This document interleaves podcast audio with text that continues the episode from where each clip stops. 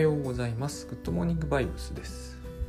えっ、ー、と、昨日はですね、お休みしちゃったんですが、まあ、いろいろあるんですが、もごく簡単に言うと、えー、娘をがん、眼科じゃないな、まあ、病院に連れてったんですね。で、えー、それはですね、私からすると、えー、連れて行く意味が特になくて、あのまあ、要するに多分絶対じゃないんですけど上蓋がかなり腫れたんですよ。でもこれはまあ虫刺されかなって感じだったので私は2日様子を見たかったんですが、まあ、こういう時期でもありますしね。あのうちの奥様が、えーまあ、恐れと不安に取りつかれたんですね。でよくよく分かったことが一つあってあのまあ要するに意味付けなんですが、えー、意味付けっていうのはすごく基本的な話ですよね。このグッドバイブスでは。あれは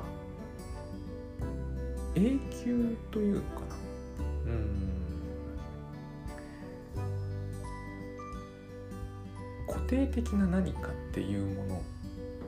のなんですね。いつもそういうものを感じさせます。固定的で永久に続くっていう、えー、感覚なのかな。恐れと不安とセットである現象がですね望ましくない現象ですね、えー、永久に続く。そして、えー、確定的に良くない。っていうことになってるんですね。その人たちの中では。これを何とかすればすぐに解決してしまう。当人の中ではですね。えっ、ー、とこれが例えば足の裏とかだったらほぼ問題にならなかったと思うんですよね。蚊に刺されたなりちょっと腫れてるなりが足の裏とかだったら。目に見えるから意味がつけやすいわけです。で永久に晴れてたらどうしようって多分そういうふうに、えーと、問いただせばそうは考えてないって言うんでしょうけどそう思うから私と見え方が違うんですよ。えっ、ー、と私にはそうは見えない。要するにこれは一時的なもの。で一時的なものだという確信を持ってることに私たちは意味つけないんですよ。名詞すると名詞で名前つけるなり形容詞でつける時ってのは少なくともかなりの持続期間があってしかもそれは確定的に何かしら、えーと、もたらすものがあるんですね。例えば相当面白いと思うんですけど夏っていう言葉があるじゃないですか。永久に夏続きませんけど夏というのはただ永遠にこう確定的な意味がありますよね。熱い。といろいろな意味が。こういうふうに私たちは、えーと、世の中に意味をつけてっていてそれはこう自分がまあ要するに自分が自分である限りっていうんでしょうけれども私が私である限りそういう意味に意味があるのであ私が私でなくなったらきっとそういう意味って意味をなさなくなると思うんですよ。で一時的な現象に私たちはあんまり重要視しないものだから、えー、意味付けしないんですね。で私はあれどうでもいいものだったのでというのは2日も経てば収まるに決まってるものだから、えー、もちろん何か対応するという気もあんまりなかったしましてグッドモーニングバイブスをすっ飛ばしてまで何かをしようと思わなかったんですけどまあ対応を迫られたわけですね。これなんだと思うんです。意味付けをする意味というのは。私が私である限り対応を迫られる。ようにするために意味をつけるんですね。きっと、えー、よく言うじゃないですか。あの学校の先生とかおなじみだと思うんですけどモンスターペアレンツって言葉がありますよね。あれ意味付けじゃないですか。あのこれが対応するのが簡単だとかいう話ではないですよ。大変なんだと思いますよ。ただモンスターペアレンツというのはもしそれが一時的な現象であったら多分私たちはそう呼ばないと思うんですよね、えー、一時的に何かよっぽどのことがあって学校にこうクレームをつけてきた。割と激しい調子で。でもその人は普段はそういう人じゃないし、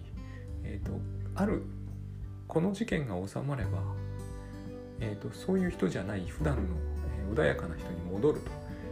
というふうに思っていたらですねその人はモンスターペアレンツと呼ばれないと思うんですよ。呼ばれるってことは、えー、その人はいつもそうで今後も永遠にそうだと思われてるんだと思うんですよね。そうじゃないと名称ってつかないと思うんですよ。だからあの意味付けというのは固定的で半永久的にそうであるという感じを抱かせる何か現象なんだと思うんですね。でしかもその固定的かつ永久的な現象はですね自分に害悪をもたらすとだからこう私が私である限りなんですよね私に害悪半永久的かつ固定確定的にですね。そこに意味付けってものが発生して、えーと、それはもう一時的な現象ではなくなるので対応というものをしなきゃならないんですね。だから、えーと、意味をつけるんだと思うんです。対応するために。でこの対応しなくて良くなるのが一番良くてそのためには意味をつけないのが実は一番良かったりするんですがこの解決策は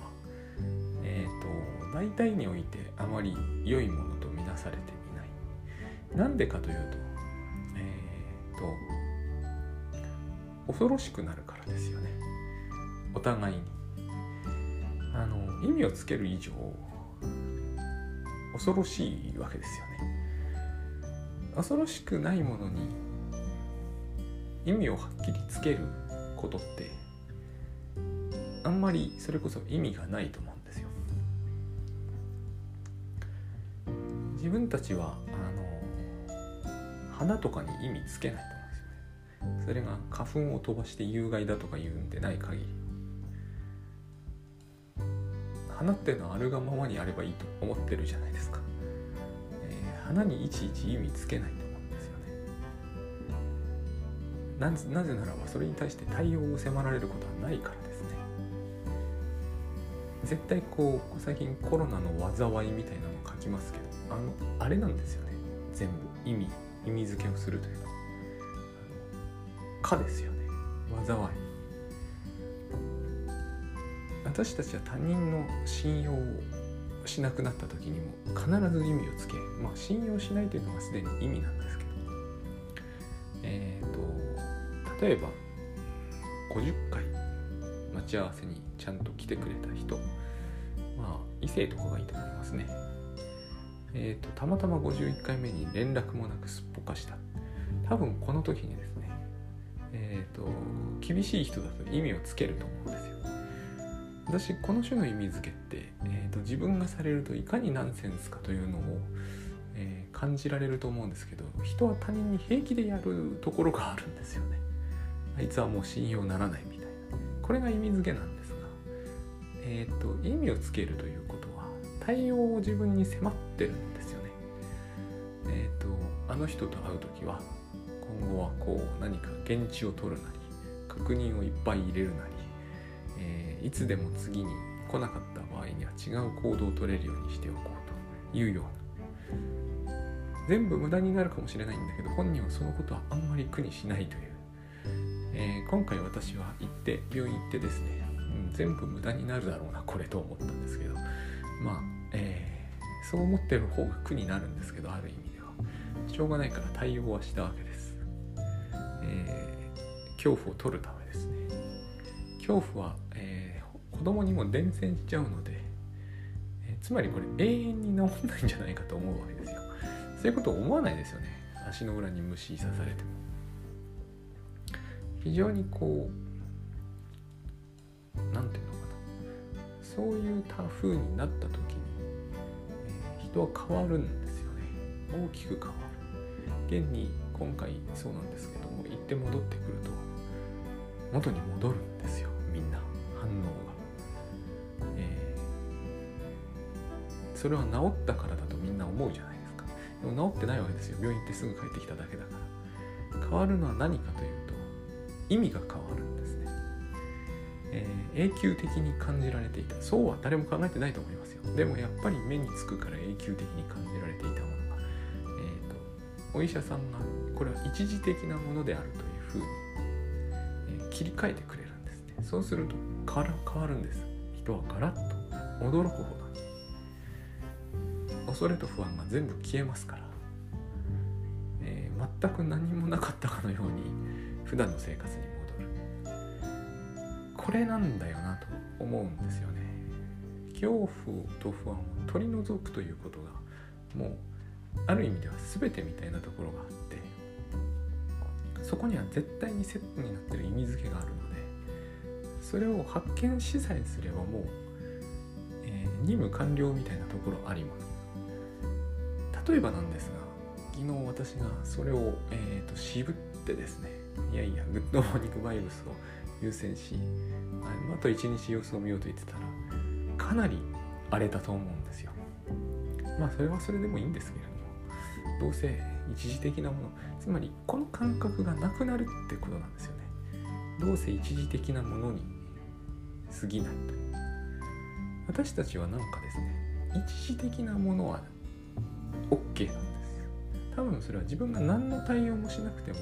自体は、えーと、元に戻るからなんですね対応という言葉にヒントが多分あって、えー、よく聞いてるとですね対応を迫られると言った時に人は何をするかを決めてないことがとても多いですよね。対処とか対応とかいう言葉を使った時は要注意だと思うんですよ。何にもしないんですよ。その人自身は。えー、対応しなければいけないとか言ってるだけで別に何もしないんですよね。あるいはせいぜい急ぐぐらいな感じなんです。だったら急ぐって言えばいいぐらいなもんなんですよ。あの時間がないっていうのも同じような意味付けで、えー、時間がないんです年がら年中時間がない人もいらっしゃいますよねでその人はいつも対応しなければいけないと思ってるんだけど何かしてるわけじゃないんですよねそう特別なことはしてることとしては言ったら急ぐぐらいのものなんです急げばいいんですよ。本当にそれだけが問題であるなら。でえっ、ー、と時間がないも同じなんですけど永久的にそうだと思ってるんですよね。時間がない。永久に時間がない。永久に時間がないっていうのは非常に変なんですけども多分そういう感覚があると思うんですで確定的に時間がない、えー、これも、えーと、固定してあるんですよね。締め切りを伸ばすとかいう話をしたとしても必ず何か必ず反論されるはずです、えーと伸ばせない理由をいっぱい述べ立てられると思います。その中にも必ずたくさんの意味付けが含まれていてでその意味付けというのも、えー、注意深く聞いてると分かるんだけど全部永久的で確定的なんですよ。だから、えー、つまりアドバイスがいかに無効であるかということを、えー、本人はこれも非常に矛盾していて面白いんですけど、え本人はですね他人のアドバイスがいかに役に立たないかということを徹底的に証明することにすごくこうエネルギーを費やせるんですね。本人にとってそれは何のメリットもないんだけどつまりアドバイスが有効であればあるほど、時間がないという問題から解放されて嬉しいはずなんだけどそういうわけにいかないんですよね。いかに時間がないことが、絶対的に正しいと証明されているかを相手にこう納得させたい。という不思議な心理状態に入る。あの心理状態私は、えーとまあ、非常に自我的だとは思いますけども不思議だとも思います。私もそういう心理状態にしばしば取りつかれて自分で不思議だと思います。つまり解決した方がいいのにえっ、ー、とその解決した方がいいという、えー、感覚になかなかなれないんですよ。さっきのあのすっぽかされたとか異性にすっぽかされたとか絶対にそうなるんですよね。いかに相手が理不尽でひどいかっていうことを証明したくなるんですよ。そうじゃない方がいいに決まってるじゃないですか。だけどダメなんですよね。そのそういうアドバイスをする人に対してむしろ敵意を持ちたくなる。だから自分の意味付けにこだわりたくなるんですよね。で、えー、とはいえですね目がじゃあ永久に腫れてる方がいいのかって。それはナンセンスですよね、えー、かつその目は、え、例えばですけれども蚊に刺されとかではなく、えー、なんかこうなんとか血管なんとか症みたいな方がいいかって。それもナンセンスですよね。そうじゃない方がいいに決まってんで。問題なのはえっとその上でこう対応しなければならないという話になってるんだけど対応しなくてもいいわけですよ。で対応というのは何を意味すると例えば僕私が病院に連れてく何にもしないわけじゃないですか。で私が病院に連れて行ったところでですね私が何かするのかというと別にただお医者さんの話を聞きお医者さんが出してくれる薬を使うと。これも私が何かしてるというふうに言えるかというと相当疑わしい。私はほぼ何もしてないんですよね。これが対応なんですよね。対応というのはつまり、えー、意味付けに対処するものであってで意味付けというのはイリュージョンなので意味つけてるわけですから対応できないわけですよね。意味付けに対して対応というのは。時間がないというのに対する対応って何もないですよね。実際には時間があってもなくてもえーと、頑張って仕事するというだけであって同じことなんだと思うんです。ただ自分は対応しなければいけないという気持ちをこう、えー、何ですかね。高めるためなのかな？あるいは保持するためなのか？まあその対応するという意識を強めるためにそういうこう何か意味をつけ続けてでその意味をですねこの竿だけのが入ってるんだろうな。水気をこう固めたいと。ういう時に思うんですよね。こう多分この竿だけに意味をつける意味は本当にないんですけどさすがにこういう収録をしているとつけたくなりますよね。あの竿だけはなぜ潰れないのかっていう本が昔大ヒットしたんですけど本当に今でもそう。不思議だなと思います。話それたんですけれどこうつまり意味付けを全部取れるかどうか全部取るのは実は相当困難な気もしますけれどもある意味では。私が私でなくなるということを半分意味するので。ただこれほど、えーと、いいことはないと最近は思います。あの世の中に私が勝手につけてる意味というものをことごとく外していくとですね、えーと、全部外せてないけれど外せば外すほど何が起きるかというと対応しなくて良くなるわけです。で対応しなくて良くなるということが、えー、つまりまあ、えー、ライハック界隈でいうところのタスクがなくなっていくんですよ。何にもしなくても。えっ、と多分それが良くないと思ってるところがあってみんな、えー、意味をつけてはタスクを作るんだけど意味をつけてはタスクをつける作るというのはその意味付けをしていない人の視線からすると、えー、大層無駄なことなんですね。大層無駄なことなんです。昨日の私が病院に行ったようなもんですよ。全くこれといった意味はない。無論それが人の、えーと、家族の不安とそれを取れたと。そういう意味ではとても意味があるとも言えるし、やることに無駄なことはないと言ってもいいんですが例えばこれが足の裏だったら本当に、えー、それにどの程度意味があったかというとないんですよ。これは、まあ、言ってみれば儀式に近い何かなんですよ。もちろん私が、えーとこのことを重大視していれば話は別ですがそうではないんですよね私からすればこれはまあ儀式みたいなこういうところにですねでも、えー、自分らがやることの、えーと、意味ってあるのかなと最近思います。要は他人の意味付けを、えーと、意味付けだと発見できればできるほど、え自分はこううん適切にというべきなのかな。対応できるなと。対応じゃないんですけどね。適切に動けるなというそれをやってると時間がいくらあっても足りないというえーと、意味付けがあるんですけどそれは全くないです。なぜかというと,、えーと、意味付けってイリュージョンなので別に全部に対応しなくてもまあこれも対応というのかな。全部の依頼に答えなくてもいいんですよ。別に、えー、深刻なやつから取っていけばで深刻って言っても結局のところその深刻の度合いってのは本人の思い込みの度合いでしかないんですね。